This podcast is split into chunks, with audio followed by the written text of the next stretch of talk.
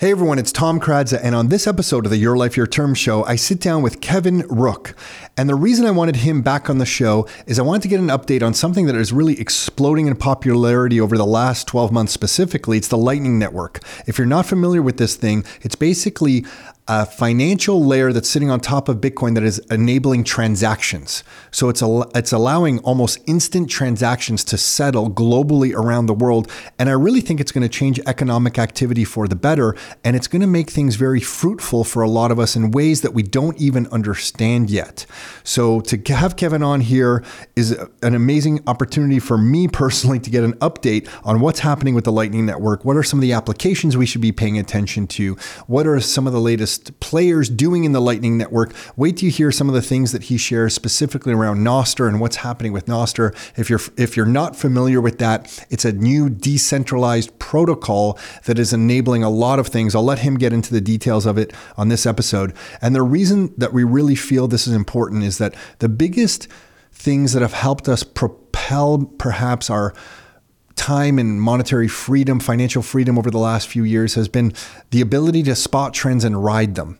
And what Kevin is tracking here looks to me as another massive trend that is not getting enough attention. So I'm keeping my beady little eyes on this trend and I'm really fascinated by this space. So this was a very perhaps selfish episode for myself and I wanted to get the updates and now we are sharing it with all of us here. So that's what we're doing on this episode with Kevin. And listen, if you are here listening to this and you're interested in investment real estate of some sort, you can get all the information that we share on this matter at rockstarinnercircle.com. Sometimes I don't do a good enough job explaining the membership that we run here, but there's a membership that we have. And probably one of the most interesting things that we do is share a monthly newsletter that goes out to all of our members about all the latest real estate happenings in the greater Toronto area. And it's also where we share all the success stories of who's doing what in real estate. So if we have somebody that we're working with do something awesome for ha- perhaps in Barrie, Ontario, maybe they have a really cool way that they turned a property into a duplex or a legal uh, second suite was added to the property. Then if you're investing in Kitchener or Cambridge or Hamilton or Toronto or St. Catharines, you can learn from them because we're putting it in this newsletter. So it's our way to share every every month what real estate investors around this area are doing.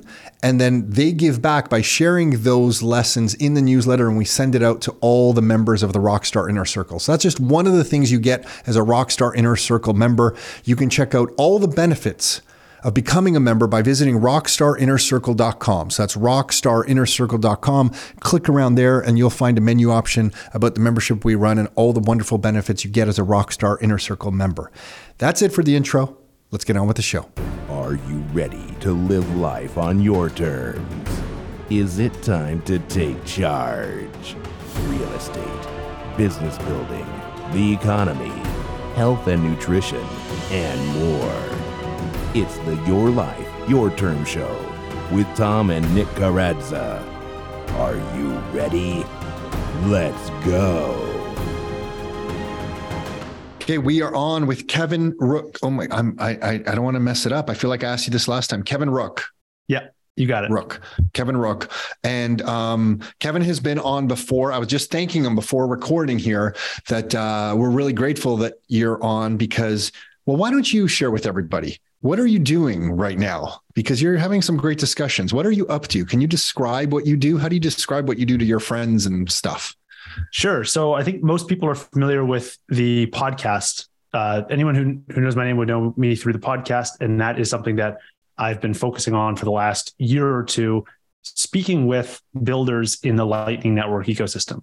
About a year and a half ago, or I guess maybe now two years ago, I realized there was something happening in Lightning and no one was tuning in, no one was paying attention.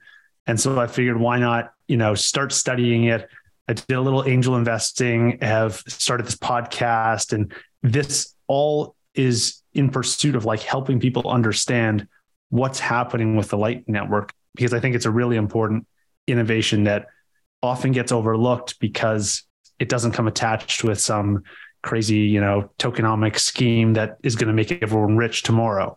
It's it's a kind of subtle way of introducing this cool payment system and it takes it takes a lot of uh, it's a it's a slow process to get the Lightning Network built in a, in a decentralized way and then to get people to use it because again there's no immediate you know sugar rush of like insane yields or some like some mechanism that's going to pull people immediately to jump right in and, and you know get get FOMO like they would in some other asset class that that skyrockets, right? It's all built on Bitcoin. And so the the thing that I saw that was interesting was just that now we can take this Bitcoin tool that we have and we can use it in so many new interesting ways. We can send it for basically nothing, very low fees that scale down to zero. And we can send those transactions in new ways across the internet.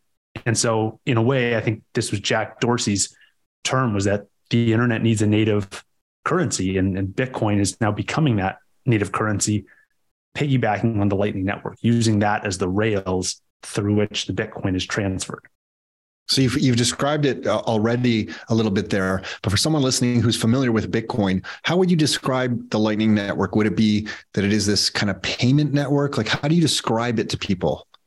Yeah, I think that's the best way to think about it. If you're if you're new if you're new to Bitcoin or new to Lightning, think of it as a peer-to-peer payments network. So I can send money directly to you or to you through another participant in this network. And there's there's thousands of channels that are connecting different participants on the network today. But really what's happening is payments are hopping from one participant to another, to another, to another, and they're eventually reaching their end destination. And the participants in the middle are the ones routing the payment. They are the ones, you know, they typically charge a small fee to pass along a payment, take in a payment from one person, send it out to another. And you have enough of those connections. They're all happening kind of at light speed. And so what happens is at the end of these connections, this payment from person A who doesn't know person B can happen through this through this like connection network. Um, and so, yeah, there's there's plenty of money now on this network. I think the latest I saw was about five thousand five hundred Bitcoin of liquidity, kind of parked in channels on this network, waiting to be sent back and forth between participants. It's almost when you see like a diagram of it, it's almost like a neural network, you know, yeah. or like a, sp- a spider web or a neural network, like this interconnected thing where payments are kind of hopping around. And then just for anyone listening, would it be fair? Is this fair or not fair? Is it fair to say that these people running these lightning nodes that are facilitating this are all basically just individuals around the world and that this is a decentralized thing? Or is that it not fair to describe it that way? Is well, it, it is it more centralized? Individuals. Yeah. Okay. Like so now, now there's big players. Yeah. And it, at first it was a there was this hobbyist movement and it still exists today and there's still quite a strong community when there's there's communities called the ones called plebnet lots of node operators sharing ideas and strategies and, and tools with each other about how to operate their lightning nodes they're connecting with each other to pass liquidity around the network. But then you're seeing now bigger players. You have a lot of enterprise players in the lightning space voltage and river and uh, block just created a lightning node with c equals. And there you're now starting to see the development of enterprise lightning services. And so these are kind of managing tools that can manage and abstract away the complexity of lightning because not every business is going to want to deal with that right? Not every every business is going to want to you know know the mechanics of routing payments through this you know network of liquidity and trying to figure out you know what's the fastest path to reach a certain node or how can i maintain my liquidity when demand is high? All these questions are now being solved by enterprises stepping in. And so they're starting to operate some pretty big nodes. And then the third kind of participant so the enterprises are that i just described are are offering liquidity services. So they're kind of like abstracting away the complexity helping you out but then there's another class of participants that are exchanges. And those exchanges are typically offering Lightning uh, funding and withdrawals for their customers. There is some overlap. Some also offer Lightning services, but the exchange category, last I checked, was about 46% of the Bitcoin on the Lightning Network in public capacity terms is held by these exchanges. Uh, so there's about you know a dozen or two. And why would people want an exchange to offer lightning functionality? What is in it for like the end user in that capacity? Like what's the importance of that?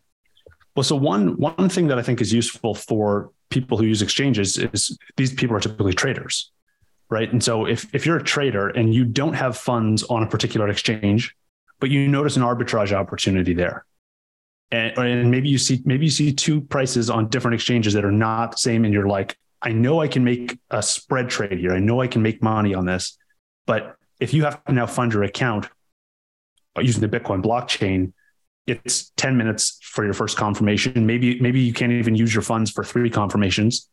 And so you have this now you've lost this arbitrage opportunity. Lightning lets you fund instantly. You can move money quicker. You can take funds off an exchange if there's a panic, if there's some some reason you need your funds immediately, you have them. You don't have to go through long withdrawal periods. But then also another another element is now people are really earning Bitcoin on the Lightning Network. And now this is just a, a cool new tool for them to a, a new path that they can take to bring all the Bitcoin they've earned through all sorts of apps that we can get into today mm-hmm. onto an exchange. And then if they need to sell some, they can sell some. If they need to, you know, send it on chain after that, the exchange can act as that facilitator. So, for example, I can take funds from Lightning, I can move them onto an exchange. The exchange can then send them out in on chain on Bitcoin, and so then I can deposit them into a you know cold storage wallet. Jeez, this stuff's happening fast. It is basic, basically what we're doing is recreating all the stuff that any economy would want to happen, but instead of using the whole legacy systems to do it, we're now doing it all digitally native. And you can see Bitcoin to me is becoming that foundational layer of all the things that people want to do. And I think some people might think it's happening really slowly, and other people who aren't paying attention to this will look back every 12 months. And if they pay a bit of attention once a year, they're going to be like, holy shit, this is happening super fast. You know, like you kind of have two parties where like one group is like, this is taking too long, nothing's happening. And another group is like, what the hell? Because just hearing you say that is to me, you know, pretty pretty crazy because now we can send money around the world really quickly. You can send it to exchanges, you could send it to your friend. Um, the best demonstration that I've done with people, I just did the, this with some friends. I was down in Florida and they had never used Lightning before. So I'll be curious what you think of this little example. But I got them to download Wallet of Satoshi, which is a Lightning app. And I had some, you know, I had some Bitcoin in Wallet of Satoshi already and I think I took 25 cents worth or, you know, 50 cents worth. I don't know what it was, like a thousand sats, something like that, 2,500 sats, whatever it was. And I said, okay, I'm going to send it from my wallet to your wallet. We both had our, our, our phones up and you know they had their wallet of satoshi. I got their receiving address. So for anyone listening that's just the address where you're sending the bitcoin to. And i you know got my my wallet of satoshi and i'm like all right send this guy 2500 sats. And i pressed send or confirm or whatever it said on the button. And it literally shocked him because he saw it pop up on his phone instantly.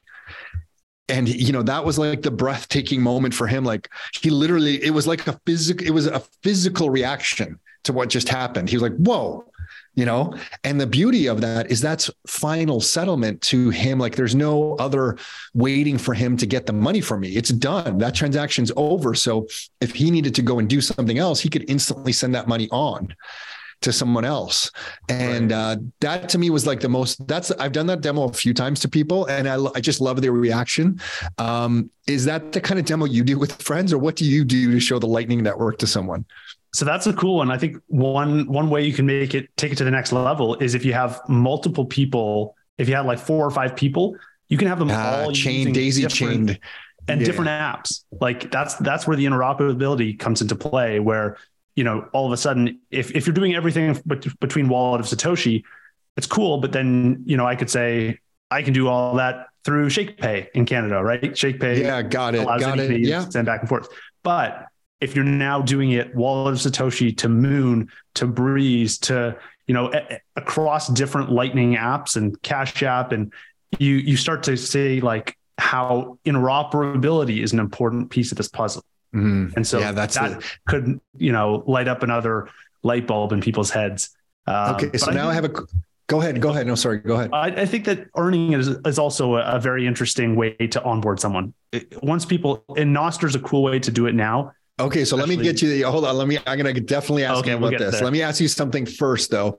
Um, what are your favorite like Lightning, just simple, basic Lightning wallets right now? Do you have like a you know a favorite one? Is it Wallet of Satoshi, a, a different one? And can you just describe it a little bit for someone who's never heard of like what is a what is a Lightning wallet? So do you have a favorite one or a top two or three or whatever? And what is it exactly? I, I use a bunch of them. I, I test them out mostly and I often use the wallet itself as a tool to move funds from the various apps and services that I use and, and kind of like consolidate them or send them out or maybe pay for things on Lightning Network. Uh, but you know, there, there's there's a spectrum of wallets that serve a lot of different needs. For beginners, Wallet of Satoshi is a great starting point. It gives you the idea of the Lightning Network. You get to you get to understand the mechanics of sending and receiving. It is custodial though, so they they do have control of those funds while you're using that wallet. You can branch out into non-custodial options. There's Zeus, there's Breez, there's also there's there's a more than a dozen by now. And, and what does non-custodial mean? Just to describe for everyone listening. So it'd be self, yeah, self-custodial meaning like you are in control of your own funds. So, and that's kind of the the ideals that Bitcoiners try and spread in the world is that there's a big difference between you know someone holding money for you and saying that you have this money and you actually holding that money yourself. And so that's what the, the self-custodial wallets allow did you, you see t- i don't know if you saw today paul did you see paul krugman on twitter today yeah, he's, I think he, I saw. Yeah, he was complaining about Venmo or whatever he uses to move money around, and I guess they locked him out of his account, or he couldn't get access to his account, and he was complaining. And everyone who's into Bitcoin just annihilating this poor guy on Twitter, saying, "Hey, like there's a solution that you dismiss to this. It's called Bitcoin. You should ch- check it out. And uh, anyway, sorry, sorry to di- divert from our discussion there. But okay, so like a self custodial would be where you are running some piece of software that's acting as the, uh, or it's giving you the ability to custody the Bitcoin yourself. Yeah. And some people might be familiar with the idea of like writing down 12 words or 24 words, you know, a secret kind of passphrase. That typically, there's some level of that that comes with self custody. Some way you are you are taking control of your own keys, and so you are now responsible for your own funds. Of course, that has the the for some people it's a drawback of now you have to watch out what you're doing with your money. There's no one there to save you if you do something wrong. Um, but there's a spectrum, right? I think I think a lot of Bitcoiners align with the self-custodial view that we should all be taking control of our money.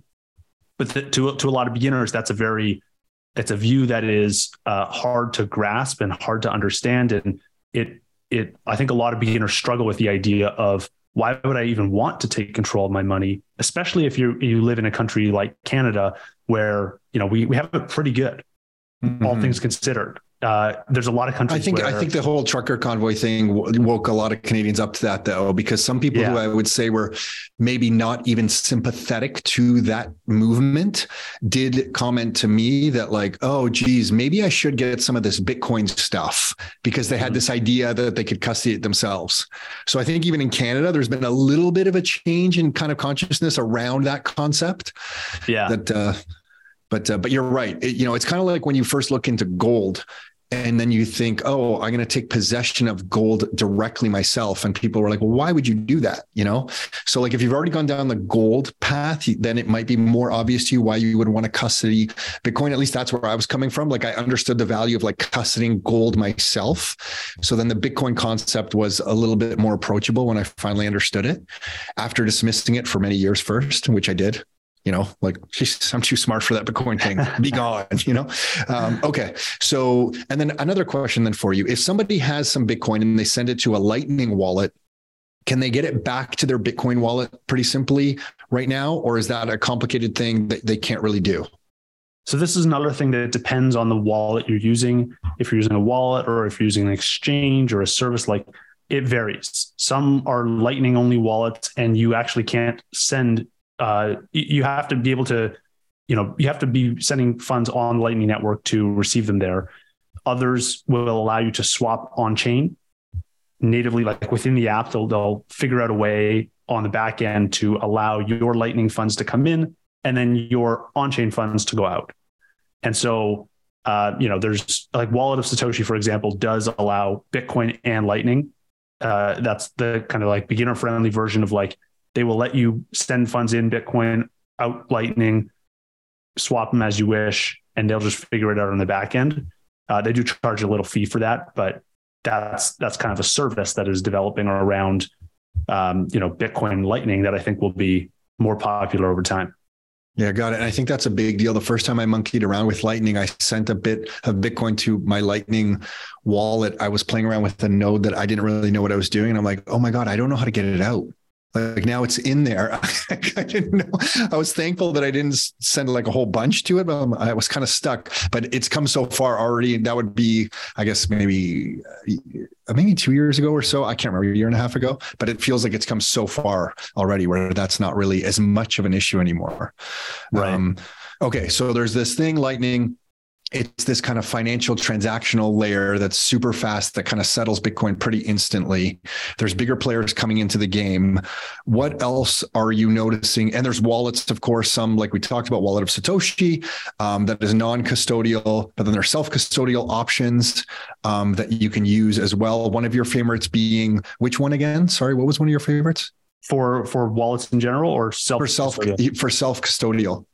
Zeus is a good one for self custodial. Uh, but okay. they, again, there are there are over a dozen now uh, wallets across the spectrum of self custodial to you know third party custodial. Okay. And all of this is allowing money to be set around the world with kind of final settlement pretty much instantly at very low fees, uh, trending down now what else are you seeing? Now we can kind of get to your you were going to bring up like what other fun thing you know the kind of floor is yours. You you talk sure. on your you do a great job on your podcast talking to so many other people. What is exciting you or what are you paying attention to right now? Yeah well i think one of the interesting things that lightning enables is because now you can send money in really small increments. I mean before lightning like how would you have sent 10 cents to someone? You like you and I wouldn't do this. We it's not something that is normal for us. We've never, you know, bought something on the internet for 10 cents. We've never sent 10 cents directly to someone. It's like I think even Interac e-transfers have a minimum of like a dollar or five dollars. You have you have all sorts of payment methods that actually have minimums that you know you never really bump into because it doesn't make sense to send that small amount. And so all the all the things you buy on the internet are you know 10 bucks or more um, all things you even buy in grocery stores. People don't want to serve you if you're if you buy something for two dollars on a credit card. They go, you know, actually, if you if you're under ten dollars, it's an extra fifty cents, mm-hmm. and that's why because it, it's so hard to process those tiny tiny payments. And so what happens is because it's so hard to process tiny payments, you now have an entire economy of tiny tiny payments that can be on online, offline, all over the place that cannot be that that no one can express their desire to make those payments. So this entire economy, the one one analogy that I thought was really good from from uh, Strike's founder Jack Mallers, I believe he did a, a speech about how when stock trading went from like ten dollars per stock, you know, ten dollar fee every time you trade, to Robinhood offering zero dollar trading, it enabled all this, you know, a mania of stock trading. Everyone wanted to become a stock trader, a day trader, right? And we saw that over the last couple of years. And you can argue whether that's for good or for bad, but it did open the floodgates. There was an entire economy that we didn't even know existed, right? We thought, oh, only, you know, professional investors or, you know, older, wealthier people like to do stock trading. And and now we realize, wait, you know, 18 year olds that are getting their first paycheck, they can also do stock trading too. And so I think we're going to see something similar on Lightning, where hmm. now that we've opened up the floodgates, all these transactions that could have been happening between like a, a dollar, 10 cents, one cent, one tenth of a cent, one hundredth of a cent, one thousandth of a cent, like hmm. all these little tiny transactions. Yeah, I never thought about happen. it that way. Yeah. And so that's what I'm really excited about. Like what what are we going to unleash in that vertical? all those little transactions. And so there's like, we're seeing early signs of it right now. I think one of the cool apps that is in the Lightning ecosystem is pretty popular. It's called Stacker News. It's like Reddit, but instead of earning upvotes or you know Reddit's proprietary token of that's not worth anything to anyone, you earn sats. And so, you know, if if I post an article there and someone likes it, instead of hitting upvote, they hit a little lightning bolt and it sends me sats. And so I get 10 sats and I go, well, you know, 10 sats, it's only, you know, it's less than a penny. I think a penny's like 40 sats today or something. Uh, 25 or 40 sats, I can't remember. But if if now 100 people send 10 sats, mm. you know, now I have a thousand sats. What happens if 100 million people do that? Like you see, you see people getting likes on Instagram or Facebook, whatever, in the millions, even on Twitter. When Elon tweets, he gets millions of likes sometimes. What happens if it's millions times, you know, 10 sats? Then all of a sudden you're at 10 million sats. Jeez, 10 million right. sats is a tenth of a Bitcoin. And that's thousands of dollars. And it's it's kind of you can collect it from a large group of people. And so to each participant there, it's a really insignificant amount of money, less than a penny. But when you combine it across the internet, you start to go, whoa, we can now bundle tiny, tiny fractions of payments, direct them to the people who are creating great content. And now all of a sudden, to the end person who, who created the content, they actually receive a meaningful sum of money. So that's what I'm excited about. That's that's pretty good. like you're just making me realize that if somebody was to put out a good piece of content, somebody is a good baker and they come up with an amazing chocolate chip recipe and they just posted it to Stacker News. I don't know if that would be posted to Stacker News or not, but if they posted it there and everybody was, or not everybody, but you know, globally, there was a hundred thousand people who just said, "Oh, that's like the best chocolate chip cookie ever made. I'm going to send you five, you know, five cents worth of Bitcoin. So however many Sats that would be." Um, you're right people who just create good stuff and bring value to the global community can now be rewarded quite handsomely in just these tiny increments that would be rounded to zero before but now the economic ability is there for that to be transacted between each other it's kind of that is kind of game changing especially if yeah. you extrapolate 5 years forward from today because a lot of the media that we use is not really designed to allow those types of transactions but now I'm sure we're going to talk about Nostr in, in a second. But now you can start to, and Stacker News is doing it. You can start to see the evolution of this. I never really thought about that, like how the there's so much value in the economic activity of transactions maybe below a dollar mm-hmm. that we've just never really dealt with. I really yeah, like how you described that, Kevin. That, and yeah. like for the longest time, they've been they've been like hidden. We've been wanting you know, a tool to actually like if you had asked anyone a decade ago whether they'd like to be paid for their Facebook likes or their Instagram likes or their Twitter likes, they'd say, yeah, I'd love to. But but no one's ever that's not a normal behavior that people are accustomed to. We we we mm-hmm. joined the internet and we joined social media a decade ago and everyone was getting likes, getting, you know, follows, subscribes, whatever, and none of them were making money directly on that you know activity. Sure, you can monetize elsewhere and you can earn for ads and things mm-hmm. like that, but no one was actually making money for the specific activity of I liked what you just said and I want you to have value. And so now we have this, we've opened the floodgates there. Now anyone who likes what you post on the internet can pay you. And and it's it doesn't have to just be like the, the tiny payments are really interesting because it's new. But what we're finding right now is is so this kind of like system of of making payments after the fact when you enjoy something. This is kind of like value for value is the term that, that people are using for this, and it kind of had its beginnings in podcasting, but it's now spreading to other forms of content on the internet. This doesn't it doesn't mean everyone has to pay some tiny amount. People can pay really large amounts too. Like if someone really enjoyed a movie that you produced or you know, you created this incredible chart or this incredible Twitter thread. They can pay you, they don't have to pay you 10 cents. They can pay you $100, $100. They can pay $500, $5,000, mm. right? Like it's it's totally up to them and there's no requirement there's no obligation to make a payment so it's a it's a very interesting uh, system that's unfolding where creators now have the tools to monetize and where this all ends up i'm not quite sure it's it's really it's yeah. weird it uh, it destroys boundaries in both corporations and nation states because mm-hmm. before to do a lot of sizable transactions if you created a movie and somebody really didn't want to give you let's say $10,000 a $100,000 a million dollars like if now we take the other extreme and go big that's kind of difficult if you live in Brazil and the movie makers in Ireland, or you're in Canada and you wanted to do that to somebody in Australia. You'd have to kind of get a bank account down there and is it, you know, taxes or tax receipts and all this kind of stuff. Whereas now, when there's a digitally native currency that can have final settlement, settlement the way you're describing, you're right. You can literally just send it cross borders. There's no the barriers. It's like the friction is gone. Yeah, I know there could be tax implications. Yeah, like I know there could be still tax implications and all this. I'm not trying to say avoid taxes by any means. I just I do mean though it really does rip down the friction in a lot of ways. Yep. Because then like let's think about you and I could maybe send 10 cents to one another in the same country. You know, it might be it might not be economical, it might be not worth our time to do it on fiat rails we'd probably spend more in transaction fees, fees the actual sure. payment cost. Mm-hmm. But we could probably figure out a way, whatever the minimums are for e transfers or credit cards. I bet you and I could send each other a dollar.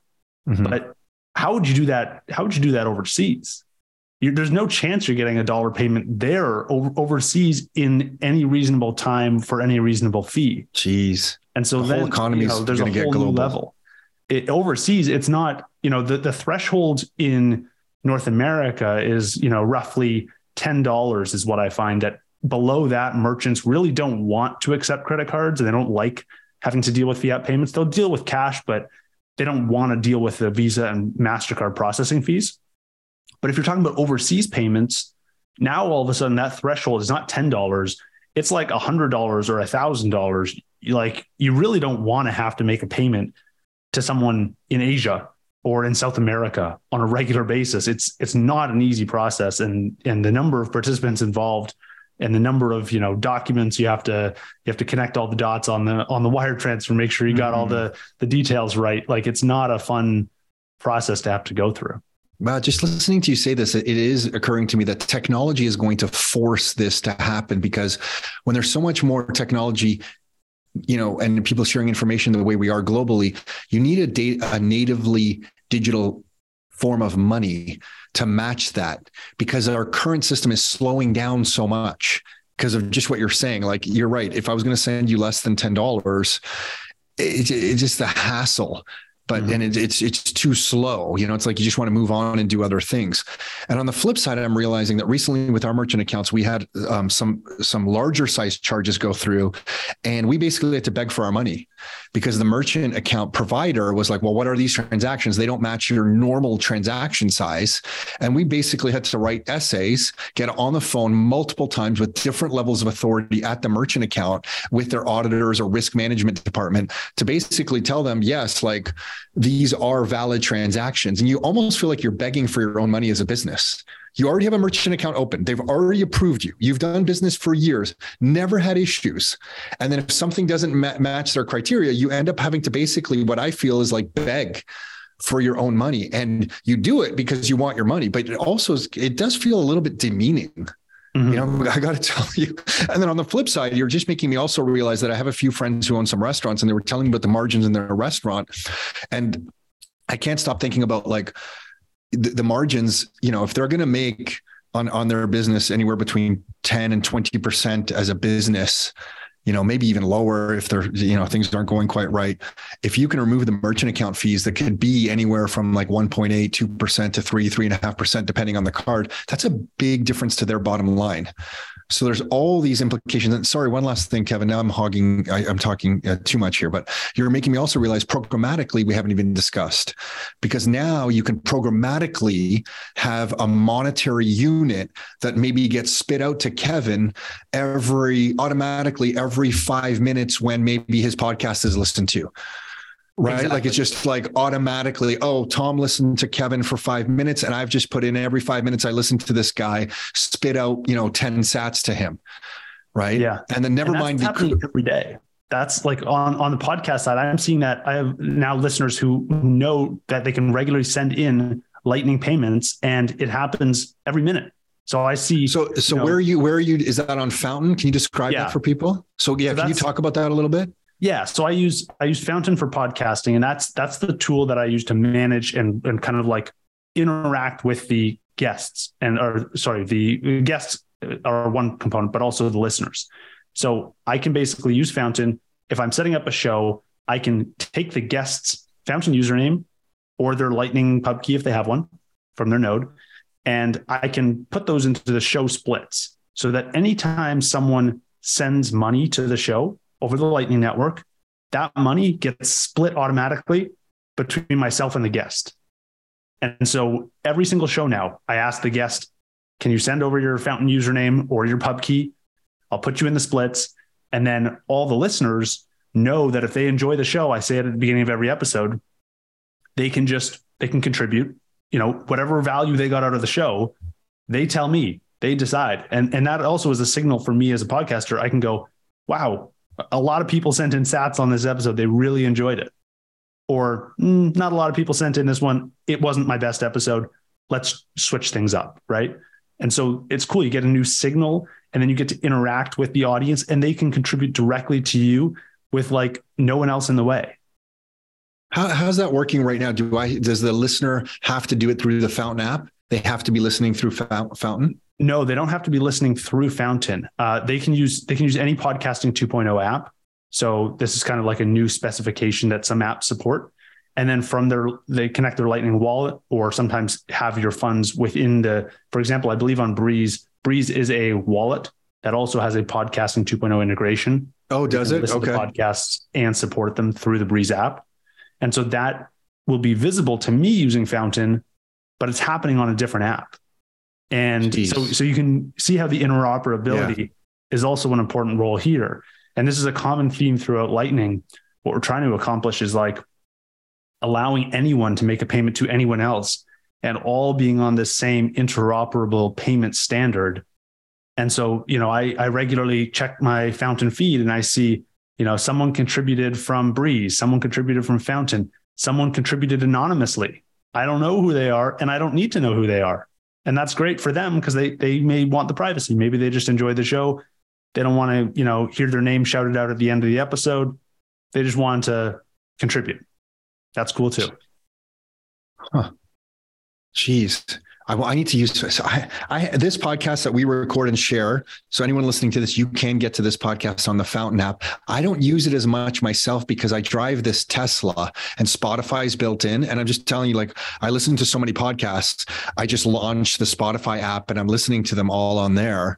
But I, it does frustrate me a little bit because I know this all exists, and I'm like, damn, I'm listening to so much. And I am the type of person that if I saw value, I would send Sats back to somebody right away. So I know that will evolve over the next few years and my own habits will change.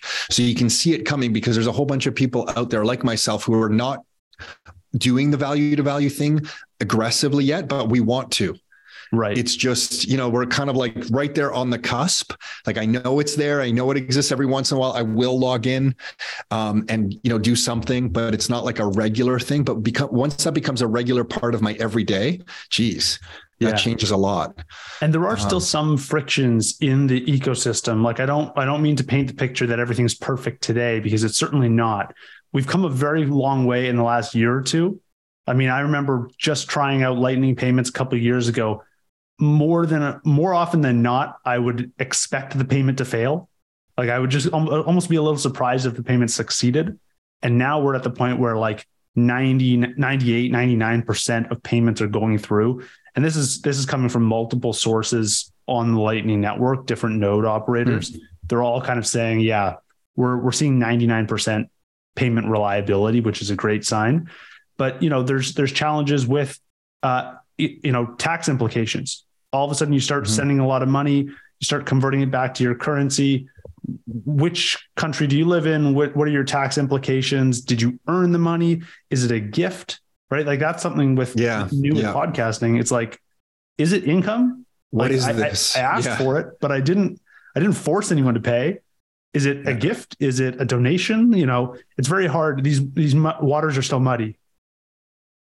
What else are you? Uh, what else are you noticing that's catching your attention? I, I, guess let me ask you specifically on Stacker News in the last 12 months. Are you noticing? An, uh, uh, I see some of the stuff you share on Twitter. Are you noticing a change in usage on on some of these platforms? Yes, across the board, actually, on on basically all platforms. I'm noticing what I saw the, about a year or two ago was a lot of the Lightning apps that I was talking with, or you know, trying to learn more about. They were all at the stage of like hundreds of users. It was very, very early stages. Now, a lot of them, I've seen a ton of metrics in the Lightning space that suggest a lot of these apps, and, and some have confirmed this, that they're all in the kind of like tens of thousands of users range. Mm. So we've now seen this kind of jump from, you know, it's a 100x jump really in the last like year or two, where apps have now gone from like the earliest of early adopters to a bit more of a mainstream, but probably still early adopter audience. And one of the most, uh, one of the best examples to illustrate this point was uh, Nostr and uh, the kind of spark that was ignited in December uh, when Jack Dorsey started talking more about Nostr and activity on the platform just or on the protocol just exploded.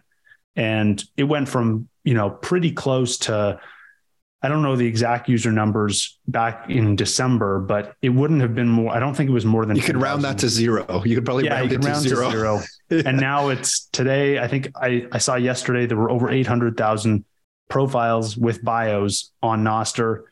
Doesn't necessarily confirm those are humans. There, there could still be some uh, some numbers that are not quite correct, but I think the consensus now is that it's in the six figures and there's hundreds of thousands of actual humans that are sending and receiving messages and of course payments are tied to, tied to those messages.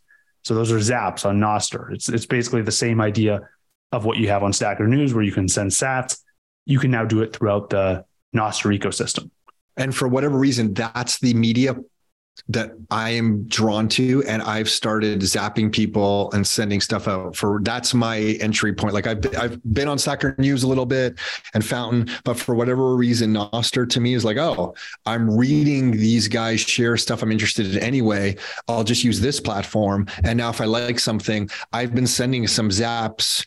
And you know it took me a little while to get it set up. I have my pub I profile. I figured out how to get my picture on there. It feels like the internet like to me you're too young to remember this, but in the 90s to get on the internet, like you would buy a modem from Best Buy or something, or the, you know, Radio Shack, and you'd come home and you'd like jam this thing in your computer, and then you would connect to the internet and you're like, and you would cheer. You're like, oh my God, like I connected, like it didn't fail. Cause sometimes it would fail. You wouldn't even be able to get on, or someone else was on your home talking on the phone at home and you would be like, "Mom, you know, like, can you get off the phone? I need to get on the internet."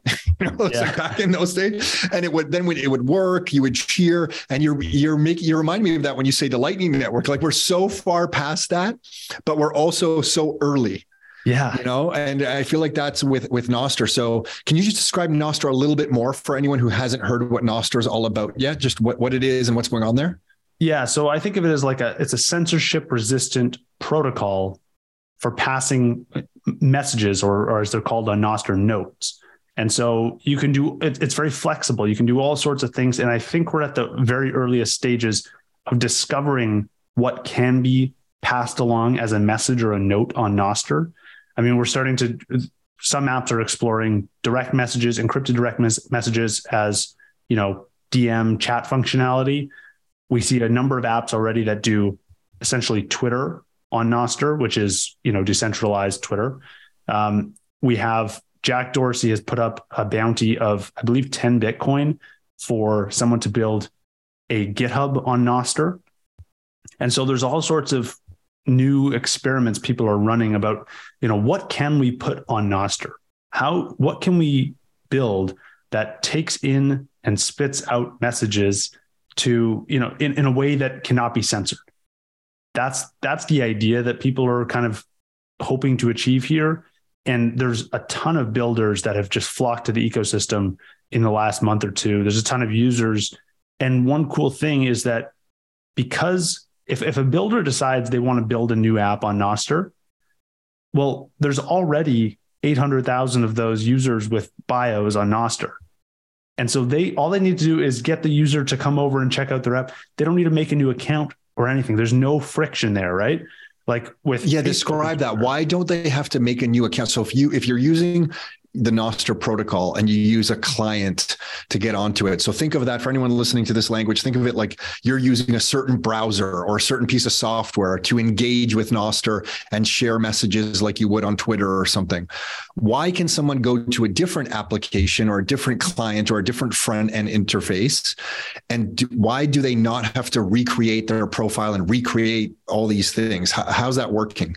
So your identity is is a key pair on Nostr. It's a set of it's a public and private key, similar to how your your Bitcoin address is a public and private key.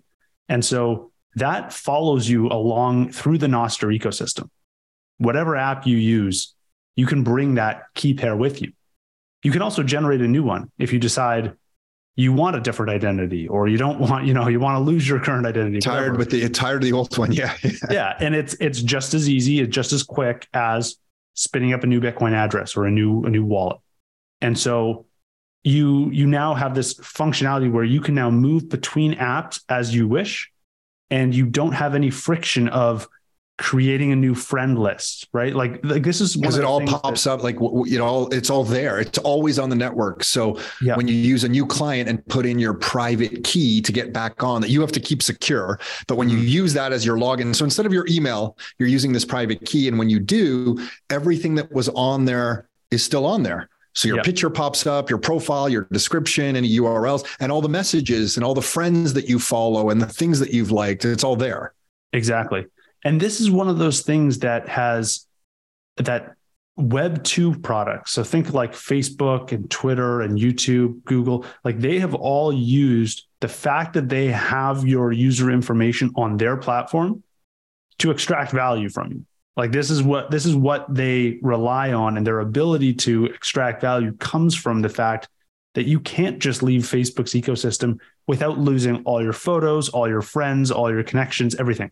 And unless everyone all at once decides to leave Facebook or leave Twitter and leave Google, which to date they haven't, you know, unless everyone decides at once to do that, the next platform, it, it there's no way, there's no bootstrap mechanism.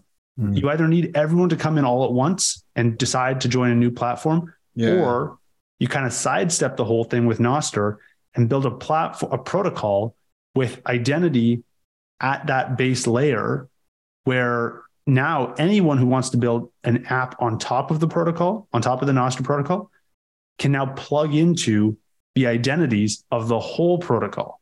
So everyone who exists on Nostr can now instantly be a user of any Nostr app. Huh. So you bring better value to the ecosystem and the people are already there. You don't have to like try to create an audience the users and audiences there. You just have to bring better value. It's really mm-hmm. kind of cool. And then it's almost like we're separating identification back away from the central controllers of Web 2.0 because yeah. my Gmail address or my Hotmail or Yahoo or like, I don't know, whatever people are Outlook, that email address is always kind of controlled. But now I'm taking identity back to myself. I have to protect that private key but I can log in from anywhere and nobody can really stop me. Exactly. And uh, you know, I wonder now like one thing I think about is what what does this change about the companies that are building these apps? Yeah. How does their relationship with users change? Because now you can't force people to stay on your app. They can all leave in a day. You can't like be an asshole. You can't exactly. be an asshole. That's what it does. Yeah. And then you also can't, you know, if if I if I built an app and said, "Hey everyone come over here, it's it's a dollar a month. And then you built an app and say, hey, everyone, come on over here. It's free. Mm. Well, they can they can just move over. And so I, I don't think a, a, completely free version of anything is gonna is gonna be sustainable on Nostr because there are costs that you're going to incur operating on Nostr. But I think there's there's a lot of competition that can now happen between apps and they're all competing to make the the most beautiful user friendly interfaces that all connect to the protocol, which has all the users on it. Hmm. I wonder if this helps us transition from a world that really went to a, a clickbait type of um, sales process. Like all media outlets ended up having to become clickbait type media places, you know, put up this kind of really um, clickbaity type headline because everyone's just trying to get clicks, trying to get clicks. And I wonder if this protocol forces people to adapt to really bring more value instead of just trying to get the click right? Like, I wonder if it's like that big of a shift because the big media companies that when I was younger, we always depended on to be a trustworthy source of news, that all just got torn and thrown up in the air when everything kind of went to free with Google online and Google controlling that information. The media companies did not know how to compete. So then they just became advertisers on Google. And then when they were advertisers with their content on Google, they just needed clicks because their own other advertisers just looked at clicks for paying them. And it was this kind of like vicious, weird, ugly circle. And it's kind of deteriorated a lot of the good information. I wonder if this change forces people to really bring true value back to the economy instead of getting a very superficial click as the thing of value. Like you actually have to produce good content or you have to produce a client of value, something of value. I wonder if that happens. And maybe not. Maybe human nature just always kind of destroys things. Who knows? Yeah. But there's, there's that still, potential.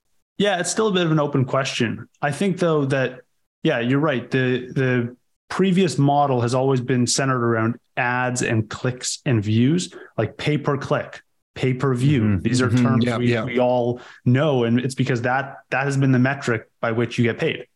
Mm-hmm. Now the metric is it's it's a metric uh, that's very subjective, and it's different for every person, right? Again, because like I can consume someone's content, and I can find it so valuable myself that I can send them a thousand dollars and maybe maybe everyone else in the world that saw that content only gave them a combined $10.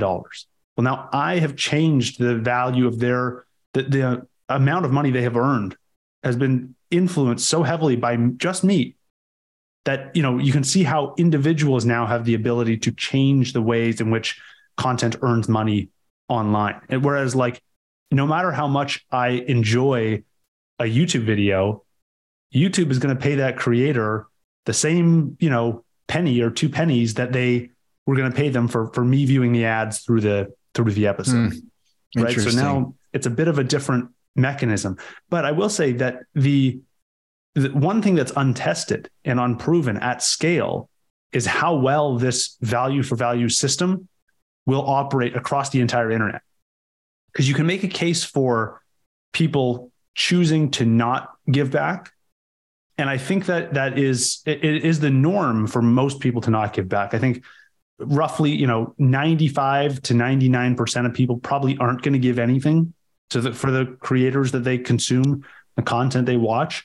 Sure. I think if you can count on that 1 to 5% of people continuing to give, then there's a real case for value for value being this like internet standard way for monetizing content, but it's still to be seen. I don't know if that 1 to 5% relationship holds up when the whole world is is using these kind of apps. You know, that's interesting that you break it out like that. I think it will because I think some people might consume some content and let's say they're not interested in sneakers but they'll maybe they'll watch a few sneaker videos because their friend told them about you know some nikes that were coming out. So they're consuming somebody who's sharing some good information on sneakers but only 1 to 5% will actually donate not donate pay um, in satoshis or you know give some value for value back for those videos. But the other 95% are more casual. But those 95% might be very interested in another subject. So if they go somewhere else and watch somewhere on you know premier league soccer and someone's giving good breakdowns or or good training how to you know how to increase your i'm just making stuff up like how to dribble better or something and they're uh, providing good value there. The, the the the people who didn't give any satoshis or value to value on the the previous videos about sneakers might be people who will in this other topic Right. So you know what I mean? I don't think it's like an absolute where it's one to five percent across the board. I just think it's maybe what interests you, and it's a hundred percent of people will do some sort of paying for value, but just at different levels and on different topics. Yeah. Does, does that make can, sense? It does. Yeah, and I think you can make you can use apps to encourage people to donate as well, and to like, for example, if I said, you know, my Twitter clone built on Nostr is 10 bucks a month, but The caveat is that the $10, only one of it goes to me. The other nine is going to be automatically dispersed to the people who you're engaging with on Twitter or on my version mm, of Twitter, right? Mm-hmm. Then that's one example where you could get someone who wouldn't otherwise contribute or who doesn't want to go through the time of making payments for every single tweet that they see can have it automatically blasted out by an Nostr client or some, something like that. I think there's like a lot of mechanisms we can use to tweak the way that people engage with content, yeah. whether or not they decide to contribute. And I think at, at some level, like if, if people recognize that you as a creator are earning, like your livelihood depends on this model of working, then they they may change their behaviors. Who knows? We may actually see more than one to five percent of people contribute mm. over time. Like wow. I don't know how that plays out at yep. scale, but it it could change to, because right now I don't think there's many people who are strictly earning their income on value for value. There are a couple of podcasts that I've seen do that, but I, you know, it's from people who are also earning income in other ways. Sure. And so it's like if if someone was truly only earning money mm-hmm. in this method, maybe they'd see a different output. Maybe they'd see more people contribute just just because they know that this person is, you know, dedicating their life's work to this model. Hard to say. What I want I want to honor your time here, Kevin, but I, I want to slip in a couple more questions here. What uh, what's really catching your attention other than what we've already talked about? I saw you. I didn't have enough time to look into this. What are what are is it Geyser projects? What is what is that? Yeah. So Geyser is a, a funding platform. It's a fundraising. Think of like uh, you know, uh, what's the what's the popular funding platform like WeFunder yeah, go, or something? GoFundMe or something. GoFundMe, yeah, yeah. So it'd be like a GoFundMe on Lightning, where again we we're breaking down barriers here and allowing anyone to earn or to you know fund their project in Sats from anyone else in the world. And oh, so if I now say I want to donate, I, I can donate to a you know a list charity, and I have no idea where that money goes. Or I can donate to someone on Geyser who is you know building out a project. They tell me exactly what they're trying to build, how much money they need, what they're going to use it for, and I just go ahead and and contribute Sats. And I believe I can even I, I haven't played around with Geyser enough, but I believe you can even programmatically send, like for example, Geyser has Lightning addresses. So I could pop in my Geyser Lightning address into a show, a podcast, I believe, and have funds come in from the podcast every minute to my Geyser wallet. I believe that's possible now, uh, but I have to confirm that. But there's all huh. sorts of these things that can now be done with with donations and fundraising that could never be done before. And they're seeing, you know, over a, over one Bitcoin a month now being donated to a few hundred projects on their platform. So it's promising promising traction. It's you know now twenty five thirty thousand dollars a month uh, of Bitcoin that is being donated to these projects. This is where the lines blur for me because then in the future, if somebody is, again, I'll use Australia, like I was talking about earlier, if someone's doing something in Australia and I want to do, donate to this in Geyser, maybe they're going to start something that turns into a corporation that I'm going to have ownership rights in. And now you need a digitally native way to represent those ownership rights too. Like this feels like it's all coming. And this is what I mean by the, the you know, the, the, the, the friction is going to dissolve here because the nation state becomes less important. The Canadian corp becomes less important. Like if you extrapolate this out 5, 10, 15, 20 years, you can see where this is headed. Mm-hmm. You're not going, you're going to have, someone's going to have some ability somehow, some way to have legal ownership that's digitally represented digitally native Yes. Not like, you know, someone started a corporation in Ontario, Canada, and you were a, you know, you were a resident here in Canada to participate in that corporation or to be a director in that corporation or a shareholder in that corporation. You can really see where this goes. It's kind of weird, Kevin, now that yeah. I'm talking to you. This Absolutely. is weird. It's it's still anyone's guess how how that all evolves because there's so many pieces of the puzzle that still you know, Bitcoin Bitcoiners have a saying, Bitcoin fixes everything or Bitcoin fixes this. Well, there's a lot of things that Bitcoin on its own does not fix. And yeah, so might, we're going to even break. yeah, the more we use Bitcoin, I think the more we'll realize that, oh, wait, how do I issue shares for a company?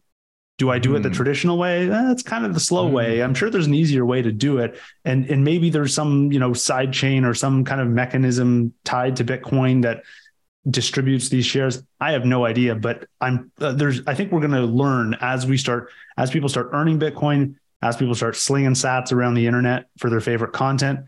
They'll learn that there's a lot of things that still have not been built, and I think some of these things will be more important as the base of people earning and spending Sats also grows. Like it's not the end of the world that we don't have, you know, the QuickBooks tax reporting for Lightning stuff because there's only, you know, a small subset of people using Lightning today.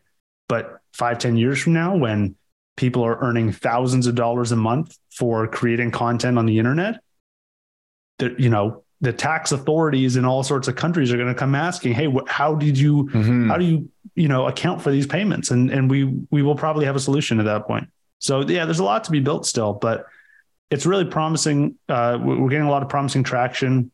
This year has been the like, for sure the the most impressive year for Lightning builders and Lightning growth, and seeing now, you know, what what was six or twelve months ago, just a handful of people it seemed earning sats is now blown up to thousands of them on Nostr now experiencing, you know, what what it's like to send sats to and from, you know, each other. If anyone listening to this wanted to start with doing something with Lightning, what would you first recommend? Would it be getting a Lightning wallet or getting one of the value for value apps? What what would you recommend to someone listening who's like, "Hey, I just want to play around with this a little bit"? Yeah. So I actually set up a website called stacksats.how and it's a basically a directory of places you can go to stack sats. And if you're looking to kind of like the idea here is that I hope that it's a tool for people to earn their first sat on the internet. I think that's a really powerful feeling that like a you earned it. So it's not free, it's not airdrop, it's not like, you know, I'm going to get rich off it. It's like you put in some level of work Maybe you played a video game. Maybe you you know posted something on Stacker News. There's all sorts of fun ways to contribute. At some level, you, though, you're earning, and you get your first sat, and then you know now you can do stuff with it.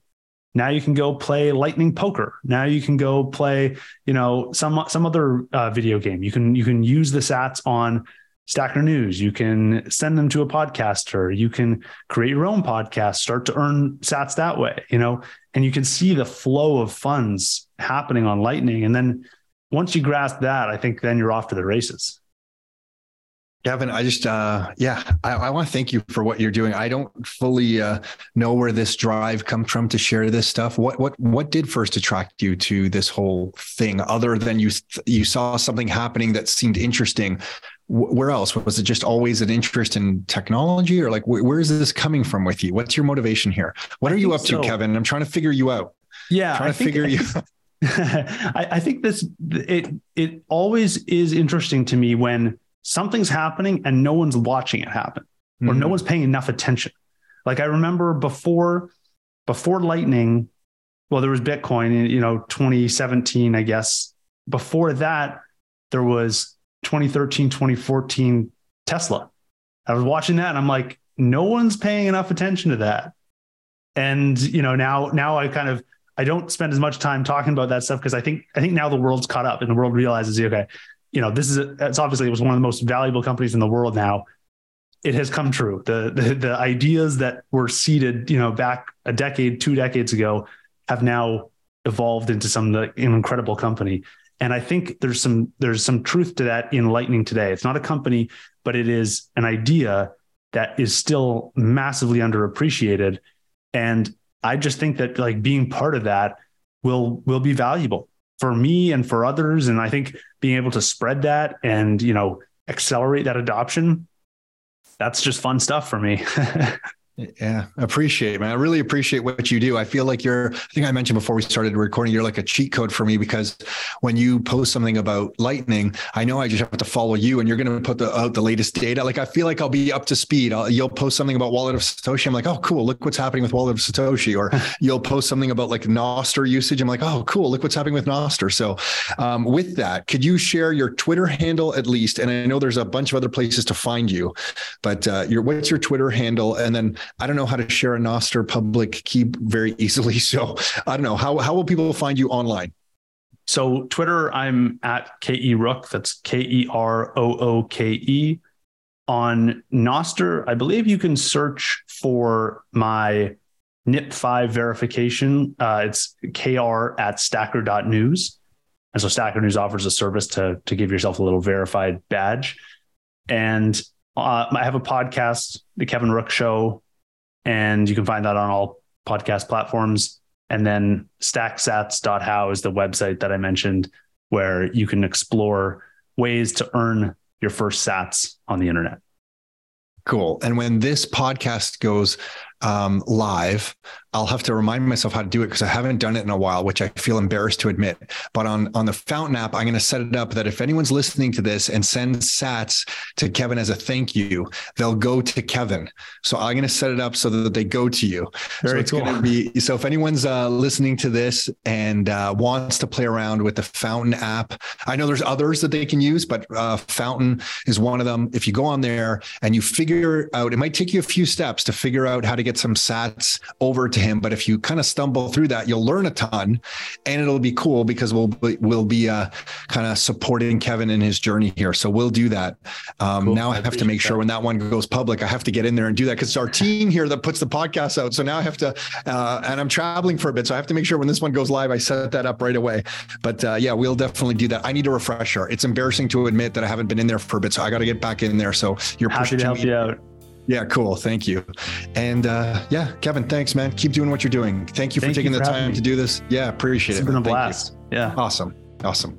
Hey everyone, hopefully you enjoyed that chat with Kevin as much as I did. You can find him on Twitter at KE Rooke, so that's K E R O O K E or you can get to his website that I just checked out, stacksats.how. And just scrolling through this website really quickly now for the first time, he has assembled a ton of great information on here. So if you want to figure out how to earn sats yourself directly, you can go to stacksats.how. He's collected a bunch of great information here. And then you can find him on the Nostr network, I think. So you might have to explore this a little bit at kr at stacker.news. That's kr at stacker.news news. And if you are listening to this and you want to dive into the world of real estate investing, of course, you can visit rockstarinnercircle.com to find out all the information that we're putting out, in, including all the benefits you get of becoming a Rockstar Inner Circle member. It's all laid out for you there at rockstarinnercircle.com. That's it for this episode. Until next time, your life, your terms.